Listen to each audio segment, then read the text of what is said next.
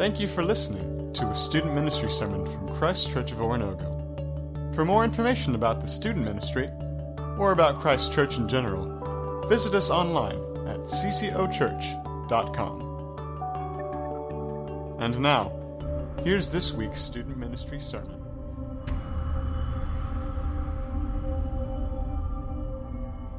So, uh, we're going to look at two letters tonight, and the reason we're combining two of them is that uh, Paul wrote them to the same place. We call them First and Second Thessalonians because they were written to a church in a place that's called Thessalonica. It's still a current city today, and it's been around for 2,000 years, so it's kind of an old place. And, and uh, Paul talks a lot in these letters about the future.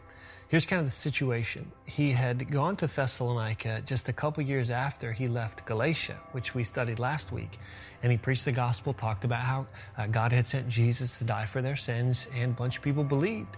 But he could only stay there for about a month because his presence was causing riots. And so he had to leave and go somewhere else. But uh, really, the church was very strong.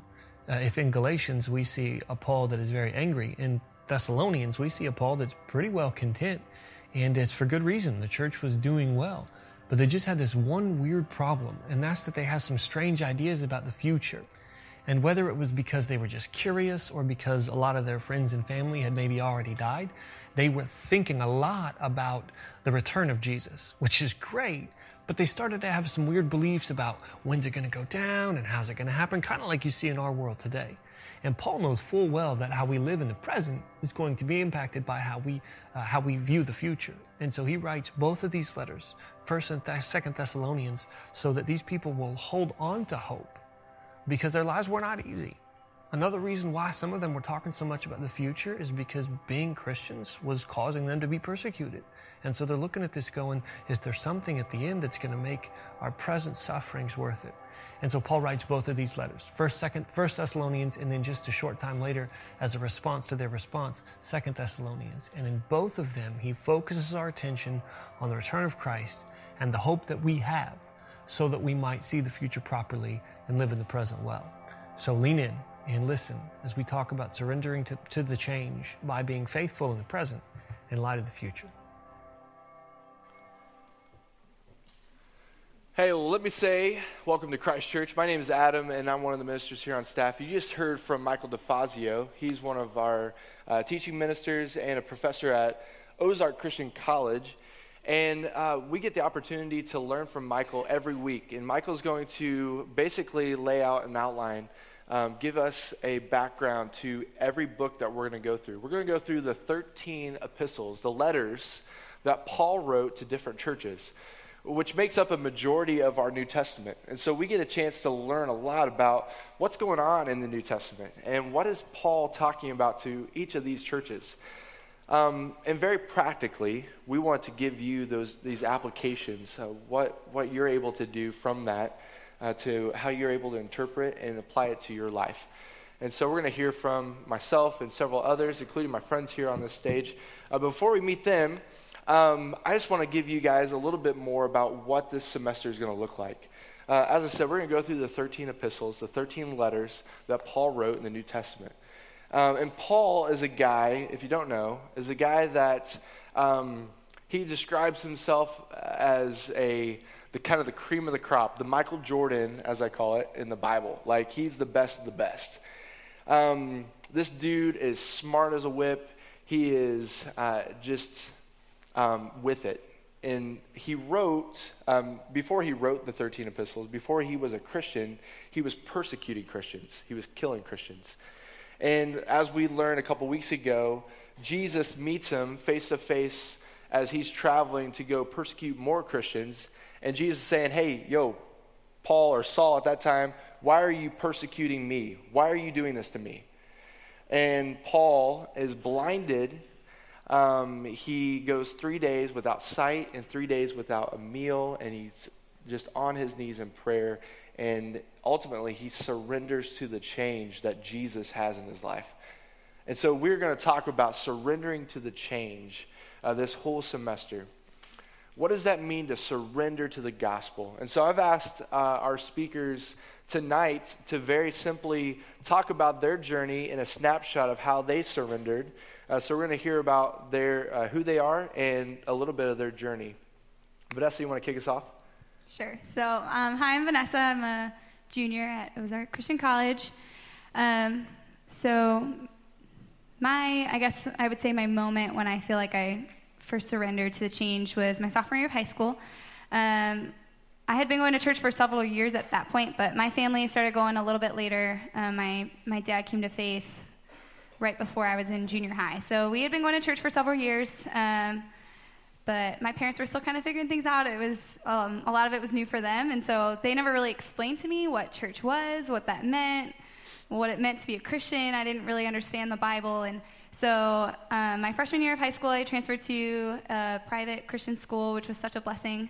Um, but I remember my sophomore year, we did in our, we had a Bible class every day, and we did a study over the attributes of God. And that was kind of, for me, the first time that I ever really felt like this, like a personal connection to God and just studying like who He was. And um, it was something that I had to spend time on my own, wrestling through some doubts and um, spending time in Scripture and um, just after that, it was church became it was less of a social thing. Before I had always enjoyed going to church, and I made a lot of friends there. I loved the music, and I loved to like hang out and see people. But it just wasn't something that really manifested itself in my daily life throughout the rest of the week. So I think just after that, spending time on my own, like getting to know God and like who is God and what does that mean for my life, um, that it just made a huge difference, and I was able to surrender to that.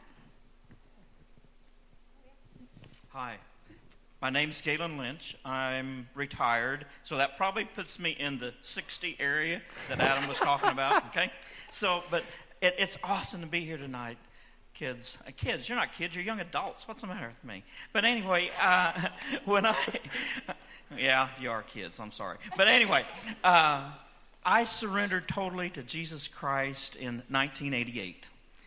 My boys had wanted to go on a trip with our pastor that was uh, at that time at Burlington Christian Church there in Kansas. And I wasn't really involved then, that, at, hardly at all. Uh, I knew uh, knew Larry. I you know I went to church on Sunday and that was it.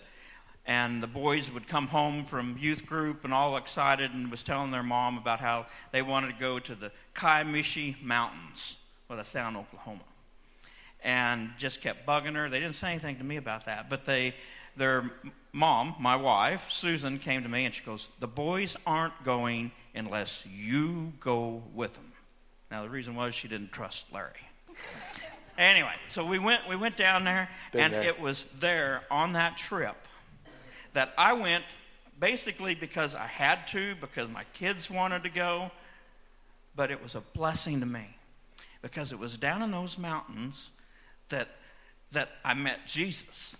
It was down in those mountains when I was there, kind of supervising and sponsoring, that God reached out and touched my heart and changed me and molded me and started shaping me because He's still shaping me, even at the age of 60 plus. So, so but, but that's when I gave it. It's 1988. And I just, I look back at that and it was such a huge blessing to me because that there is, is the time that I decided Jesus was it. He was all of it. He'd go through you thick and thin. It's awesome. Well, I'm Sarah, as Adam had said before, and um, I am on staff here at the church, a ministry assistant. Administrative job is my job.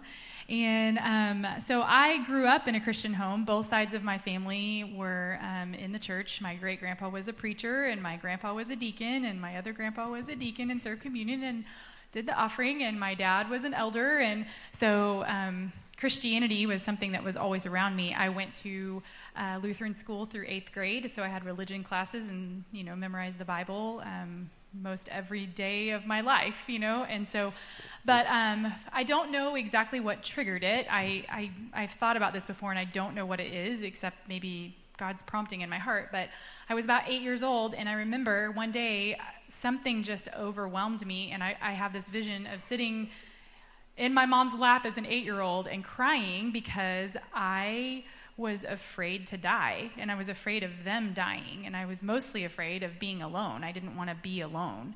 And something in my heart said, I was afraid. Hmm. And I know God didn't put that fear in my heart, but I think there was something in my humanity that put that fear in my heart. And so um, I think God used that to prompt me. And so conversations with my parents and conversations with the elders from the church over pie and ice cream. And I um, just knew that I needed to accept Jesus in my life. And it was really as simple as accepting him and knowing that he said I would never be alone. I wouldn't be alone in this life, and I wouldn't be alone when my parents pass away, and I wouldn't be alone when I pass away. And it was really that simple for an eight year old. Hi, I'm Coach. I guess most of you guys know that. I'll just we'll just leave it right there. Um, I guess the easy answer on this would be to explain when I was 10 years old in Paxton, Illinois, just about 45 minutes from where she was. Well, she was a lot younger, though. You probably, you know, never mind. I'm not there, but pretty close uh, to Galen, but not quite there yet. I'm still following behind. Uh, but th- that would be the easy answer, you know. Uh, I remember sitting in the fourth row, and I'm sure Just As I Am, because it was a Southern Baptist church, Just As I Am as a song. I'm sure that was the call to altar song. It always was. And, uh, but in an emotional outbreak, my dad looked down at me and saw me and said, You ready, boy? And for the first time, he stepped out, in the, out, out of the pew and stepped back. I'd always followed him wherever he went. But finally, he stepped back, and I, got, I went out and I took that step. I took that step forward. That would be the easy answer. That's when I really surrendered my life to Christ. Now, the tough answer is that every day I have to surrender to the change. Because, mm-hmm. I mean, I know you guys always say, you, you just don't understand, or at least that's all I hear. You just don't understand. Coach, you just don't understand. Hey, I've been in those battlefields with you for, I've been 28 years now. I've been in the battlefields with you guys, and every day I have to surrender to change as well. So when I say surrender to change, that's when I first surrender to change. But every day, I see what you guys have to go through. I'm glad I did not have to go through what you guys do. I'm glad I don't live in the cell phone era. I didn't live in the cell phone era and all that stuff and all the temptations that are there. I mean, with all the ding, all the, the social media stuff that goes on, I feel bad for you guys. But every day, you have a choice to surrender to change and I have to do it, and that's what you have to do too. Since Paul surrendered to the change, um, he started writing letters to churches, um, calling them to do the same thing. And for the church in Thessalonica, they were, as Michael described, they were ones that were going through great persecution, going through great turmoil, and wanting, wanting just to get out of the place that they were in. Um, it took, took, takes a lot of faith, you know. It takes a lot of faith in Jesus to be able to say, man, I'm going to be present. I'm going to be faithful in the present in light of the future. I know my hope. I know where I'm going. And so right now we're talking to Christians. So if you are a believer in Jesus right now, um, that's who we're talking to. But for you guys that haven't made that step, um, don't tune us out because we're going to talk about the hope that we have in Jesus Christ. And it's a very important thing to talk about. It starts with faith. It starts with actually Christ's faithfulness to us and then that because that, that, precedes our faith in in Him. Uh, but being faithful is hard. Um, there's circumstances that, that, happen in life that are, are very difficult. Uh, there are things that we have to go through day in and day out, as as Mike just described, um, that we need to lean in to who Christ is. Um, I'm going to have a couple of you guys answer this question, and it's it's a hard one. When was a time where man, it was a difficult situation, but in spite of that difficult situation, you remained faithful or you were called to be faithful. Galen? um, it was it was probably uh, the year 2099. We had moved from Burlington, Kansas, back here. Did I say that right? 1999. No, 2099. No, yeah, no, no. We're sorry. Yet, He's I'm from not, the we're future. not there yet. It was 19. 19 Oh, it by was the way, 1999. Galen's a Let me gather my thoughts again. All right, so so I was off a couple of numbers, you know. It was it was 1999, and we had moved back here to where the where Susan, my wife, and I were originally from. And we came back here, uh, had a good job that I left. I came back to another job that was okay, you know, but, and, but I thought that it was going to last a lot longer than two years. And they shut the plant down where I worked at, and I wasn't going to have a job. And I had, and I was frantic. I was, I was frantic. And I remember distinctly that I opened up God's Word. Not, I was just, I was just searching, and I opened it up, and it went to Jeremiah 29 11. Anybody know Jeremiah 29 11? It, it, it, goes something like this that, that I, I hold the future, I know the future.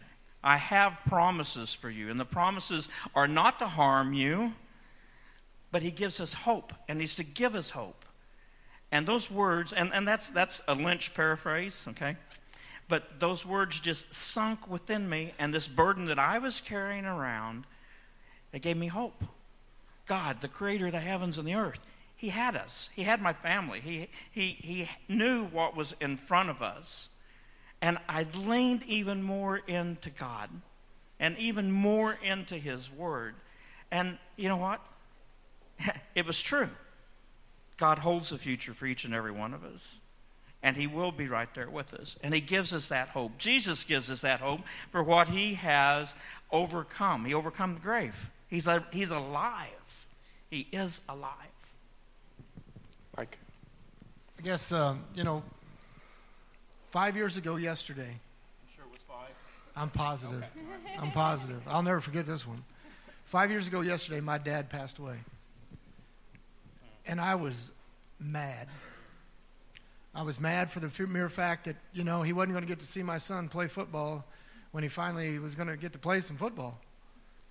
And I was mad. I was mad at God. I was mad at the world. I was mad at everybody. For a one year, I was just mad to the point where, and I became mean, meaner than normal. Some of you guys, he's always mean, you know, but meaner than normal. I mean, to the point where my son, my own son, didn't even like me. Told me he didn't like me because the way I was acting. And it was, I mean, but God has a way of working things out. Because he, he took me, and at that same time that, that but my dad passed away, two, two of my buddies that are at school there, their dads passed away too in the same year. Now, he, God threw me into the, the comfort and hope mode. I mean, here, you, you start witnessing to these guys. I mean, here, you need to tell them what's going on and what it's going to be okay. I didn't believe that at that time. I was mad. God was all in control, but then that's what he was showing me the whole time. Because we had a chance to go to men's encounter because I was trying to get these two guys to go to men's encounter. You got to go to men's encounters, all I told them. Men's encounters is something later you guys will get a chance to go. Men, there's a ladies' encounter as well for the ladies later on. Um, I had an opportunity to get them to go to men's encounter. And I know God was involved because every weekend at that time, five years ago, I was busy. I mean, I had something every weekend. And I had this kid, this guy that I was, I was witnessing to. I said, You need to go to men's encounter. He goes, Are you going to go? I said, Well, I'll tell you what. I'll look at my schedule. I said, I'm kind of swamped right now. I'll look at my schedule. If it's open, I'm going. I went over there. Every weekend before, every weekend after was full. That weekend was open. I said, Looks like God said we're going to men's encounter. So we went to men's encounter, and I thought the whole time I was doing them a favor by getting them to men's encounter. Little did I know that God was there the whole time, and He had me, and He had gave me the opportunity to let go. And at men's encounter, I had an opportunity to lay in front of the cross. I went in front of the cross and I wrote my dad a letter. And I told him, I said, Dad, I got to let you go. I said, but I promise you one thing. I will do everything in my power to make sure your family is there to see you again. And that's the hope and the promise that we have. And God, even though I was mad at God, He never let go. He always get, kept me faithful, He always kept me hoping. What better person to serve than God? It's awesome. Being faithful in the present in light of the future. Uh, being present is hard. My wife tells me all the time, Adam, I need you here. Because uh, I'm you know, dreaming about the future a decade later, what we're going to do, how we're going to do it, planning everything out. My personality kind of takes over at times. Uh, all of us are uniquely gifted, uniquely wired in, in, a, in, a, in an awesome way that reflects uh, so many different personalities. Um, and sometimes it's hard for us to just be present. I want to hear from a couple of you guys. Um, just in regards to your personality, how hard is it to be present in the moment, be with God, and be with people? Vanessa, what do you think? Um, well, I don't. I definitely don't have a hard time being with people. I love being around people, uh, and so I typically stay really busy. That's a big part of my personality. Is I'm always running from one thing to the next, and so I just tend to be really selfish with my time. Of I want to hang out with my friends when I want to hang out with my friends, and I want to watch Netflix when I want to watch Netflix, and I guess I'll do my homework because I have to.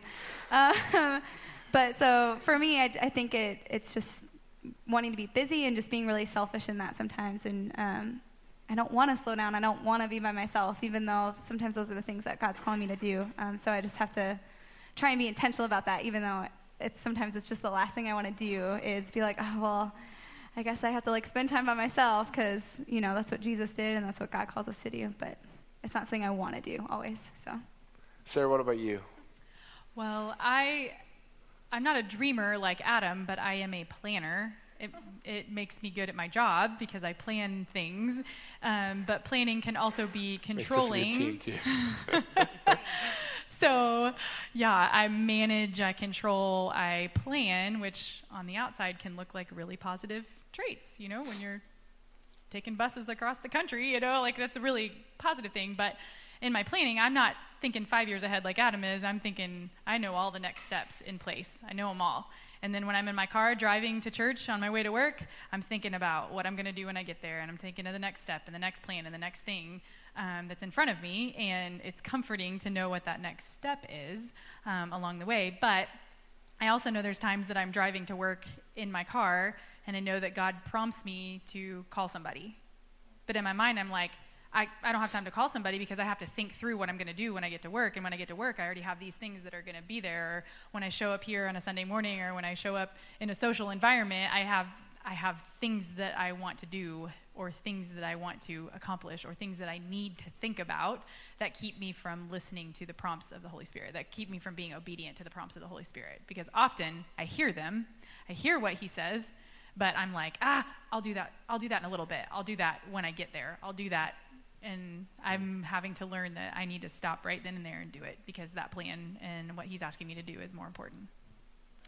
So being faithful in the present in light of the future. You know, faithfulness is hard, but luckily we have Christ's faithfulness that precedes our faith in him. And the present is, is difficult as well. You know, there's, a, there's this tension that we all feel. And all of us are in the same boat when it comes to it because we all have unique personalities that may cause us to not be present to not be active with where God has us in the current moment. But for those of us that believe in Jesus, that have surrendered to the change, we have hope that is beyond the present. We have hope in the future, hope for eternity. And that is something to be joyful about, and it's something to share. It's something to, you know, proclaim in our lives, our everyday, mundane, ordinary lives in our work lives, in our school lives, in our home lives. We're able to say, hey, this is not something that's in a distant future that, you know, God's going to snatch us away from this earth so it'll all be over with. Uh, whether it's a painful thing that you're going through or maybe it's just, man, I'm just done with high school, you know, and I want to move on. God has you uniquely wired, uniquely placed in a place where you can be the hope that somebody needs. I want to have just a couple of you, and, and I don't care who it is, but something that God has placed in your heart, just to give a little blurb about the hope that you have and how you're able to share it. Uh, well, for me, when I graduated high school, I looked back and I mean, I was a good kid in high school, but I looked back and I had a lot of regrets about um, conversations that I didn't have and friendships that um, weren't as deep as what I felt like they should have been, and felt like I had never really had a lot of accountability as far as my faith with people. And so, when I moved into into my college years, um, trying to be more intentional about the relationships I was building and um, and how I was able to affect other people. So I started working at um, a restaurant in town and as a waitress, and nobody there was like none of them were church people, and so um, tried to be really intentional about my witness to them, and so it was really awesome to experience that and like for them to look at me and be like, wow, like you just have so much joy and like you know where does that come from? And people that would seek me out and ask me questions because they all knew I went to church and was like involved in my church. And um, it was just something that looking back on my high school years feeling like that was something I didn't do and then being able to move into a new season in my life um, and trying to be more intentional about that. And now it's I can look back at my time that I spent there and like those relationships that I've built and a lot of awesome conversations that I had and I just don't have that same feeling of like regret and feeling like I missed opportunities um, just because I was being intentional and trying to share my hope and my joy that I have because of Christ. I guess, uh, you know, I've, I've been raised in a Christian home my whole life. Um, Sunday morning, Sunday night, Wednesday night, my whole life I was, you know, raised on John 3:16. You know, and the whole time through, you know, I've always believed in that. There's no question about that. Until I saw a mental picture, and a couple of you guys probably remember this. Uh, a couple years ago at Move, uh, Mark Christian was on stage, and he took out this rope. I don't know if you guys, you may remember that. I don't know, maybe first time you hear this. Maybe you were asleep at that time because it was a morning session. Mark, Mark has his hand up. Is he back there? I don't know.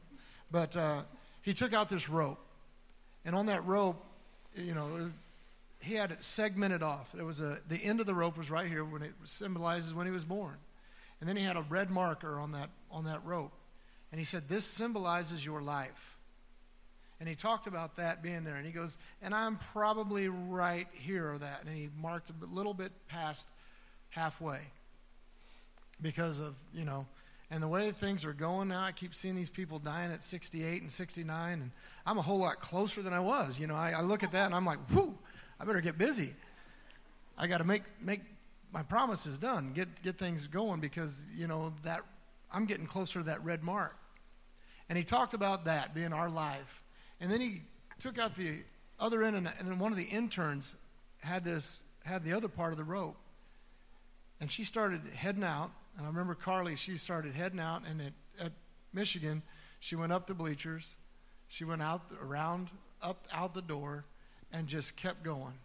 And they had a camera on her, and she just kept going and kept going. And I mean, she's almost all the way across the street over at the soccer stadium where they play, and she's still going. And the camera came back inside, and, he, and Mark goes, That's eternity. It never stops. So, as a believer, I have a responsibility. And that's why Jesus told his, his disciples, you know, the harvest is plenty, but the workers are few. We have an obligation while we're here to take as many people as we can to that eternity. And that's our job. We get to see people every day. You could probably think about your friends right now that you wish were right beside you right now. But they're not. For some reason, they're not. Pray for them. Bring them in. Bring them in because I know when you go to eternity, you want them to be right there with you if you love them. That's what eternity is all about. Don't go alone. Bring a friend. Be faithful in the present and light of the future. Um, Paul is talking from experience because he surrendered to the change. The question that we have for you, the challenge that we have for you is how are you taking that surrender and impacting the people in front of you, the people beside you, the people at your schools or in your homes? Because we have an opportunity that is beyond anything that we'll ever have ever again in this point of history. There's not another you and there's not another today. There's not another now. Jesus is calling you now. Right now. And that's no fluff. That's no, man, that's as simple as I could say it. What is Jesus calling you today? How is he calling you to surrender? And we've heard stories from 20 somethings all the way to 60 somethings of being present today, being faithful in light of the future. Mike said it, and, and Galen here in a moment is going to talk about it a little bit more. But one of the ways that we're able to surrender is, is through prayer. And so we're going to continue our worship service, and I want to challenge you guys um, to make a point to, at some point um, tonight, whether it's through the last song that we're about to sing, uh, to go back uh, to the prayer station, uh, to to write a prayer on behalf of somebody that you've been you've been praying for, that you know needs to know Jesus. Man, let's lift him up in prayer. Uh, maybe you want to pray with a leader. Maybe you yourself want to surrender the change and, and make it a point to say, you know what, Jesus is, I want Jesus to be the Lord of my life today, now. I don't want to wait. Uh, let's do that today. Let's do that today. Let's do that now. A beautiful part of surrender is through prayer. And we're going to have Galen uh, just share a little bit about his heart in that. If, if we look at Scripture and we see that whenever something big was coming at Jesus, he prayed. He spent 40 days and, and just in solitary with him and his father. And he prayed right before Satan hit him and tempted him and tried to bring him down. But he prayed beforehand. We look at when Jesus, before he went to the cross, he went to the garden and prayed. And prayed so hard that there was sweat drops of blood coming from him. Guys, there's nothing more important that we can do is to pray. And it's not just for one person. It's just not for an elder. It's just not for an adult. It's for each and every one of you. God's made himself accessible through the blood of Jesus that we can go to him. We can go right into the throne room of God because of what Jesus done for us. And we can stand there before Him. We can fall on our knees before Him and we can cry out to Him, and He hears every one of our words. Last night at our prayer group that we have here at the church, uh, Jill Head, some of you may know her. And as we were getting ready to, to go into prayer, I asked if anyone had a scripture that they wanted to share with us. And Jill said, Yeah. Psalms 5, verse 3. You want to write that down or remember that? It's in, it's in Psalms 5, verse 3. In the morning, Lord, you hear my voice. In the morning, I lay my requests before you and wait expectantly. God hears our prayers. We just got to go to Him. He wants to hear from us. He wants to, to know our needs, even though He already knows them. But when we go to prayer, we're showing God that we are putting our trust in Him. Real quick, a couple of stories. There's a man that goes to church here. Um, Royce Nelson is his, is his name. And Royce had leukemia, bone leukemia, and he was dying. And there was prayers that were lifted up for Royce and he was completely healed. There's a lady that goes to church here, Linda Woodrow, had stage four cancer, was dying, and we started praying for her, lifting her up to God. And she just went back to the doctor here uh, just a, two or three weeks ago. No signs of cancer whatsoever. She's been cancer free for, I believe, two years now. But it's the power of prayer. It's the power that you can go to your friends, pray before you talk with them, and share Jesus with them. It's something that's right there in the midst of our hands. It's right at the tip of our tongues. If we just do it. If we just do it. I want to pray with all of us. Father, we just thank you so much, Lord, for this time tonight that we could spend with you in your presence. And Father, as this comes to a close, Lord, I ask that you go with each and every one of these young adults. I pray, God, you give them boldness. I pray, Lord, that, that you give them the strength to carry on. That, Lord, that, that they proclaim Jesus Christ to this world that is dying, but that they can have eternal life, Father, through your Son, Jesus. Father, thank you for our Lord and Savior, for King of kings and Lord of lords. And it's in Jesus' name we pray. Amen. Again, back here, we have our prayer table. If you want to write someone's name down as we worship here at the last, go ahead and go back here right now. If you want to pray with someone, the leaders are around here. I'm going to be back here. Come and pray with us. We want it's, it's don't be ashamed. When we hold on to our shame, it just drags us farther and farther down. But the answer is Jesus. The answer is Jesus.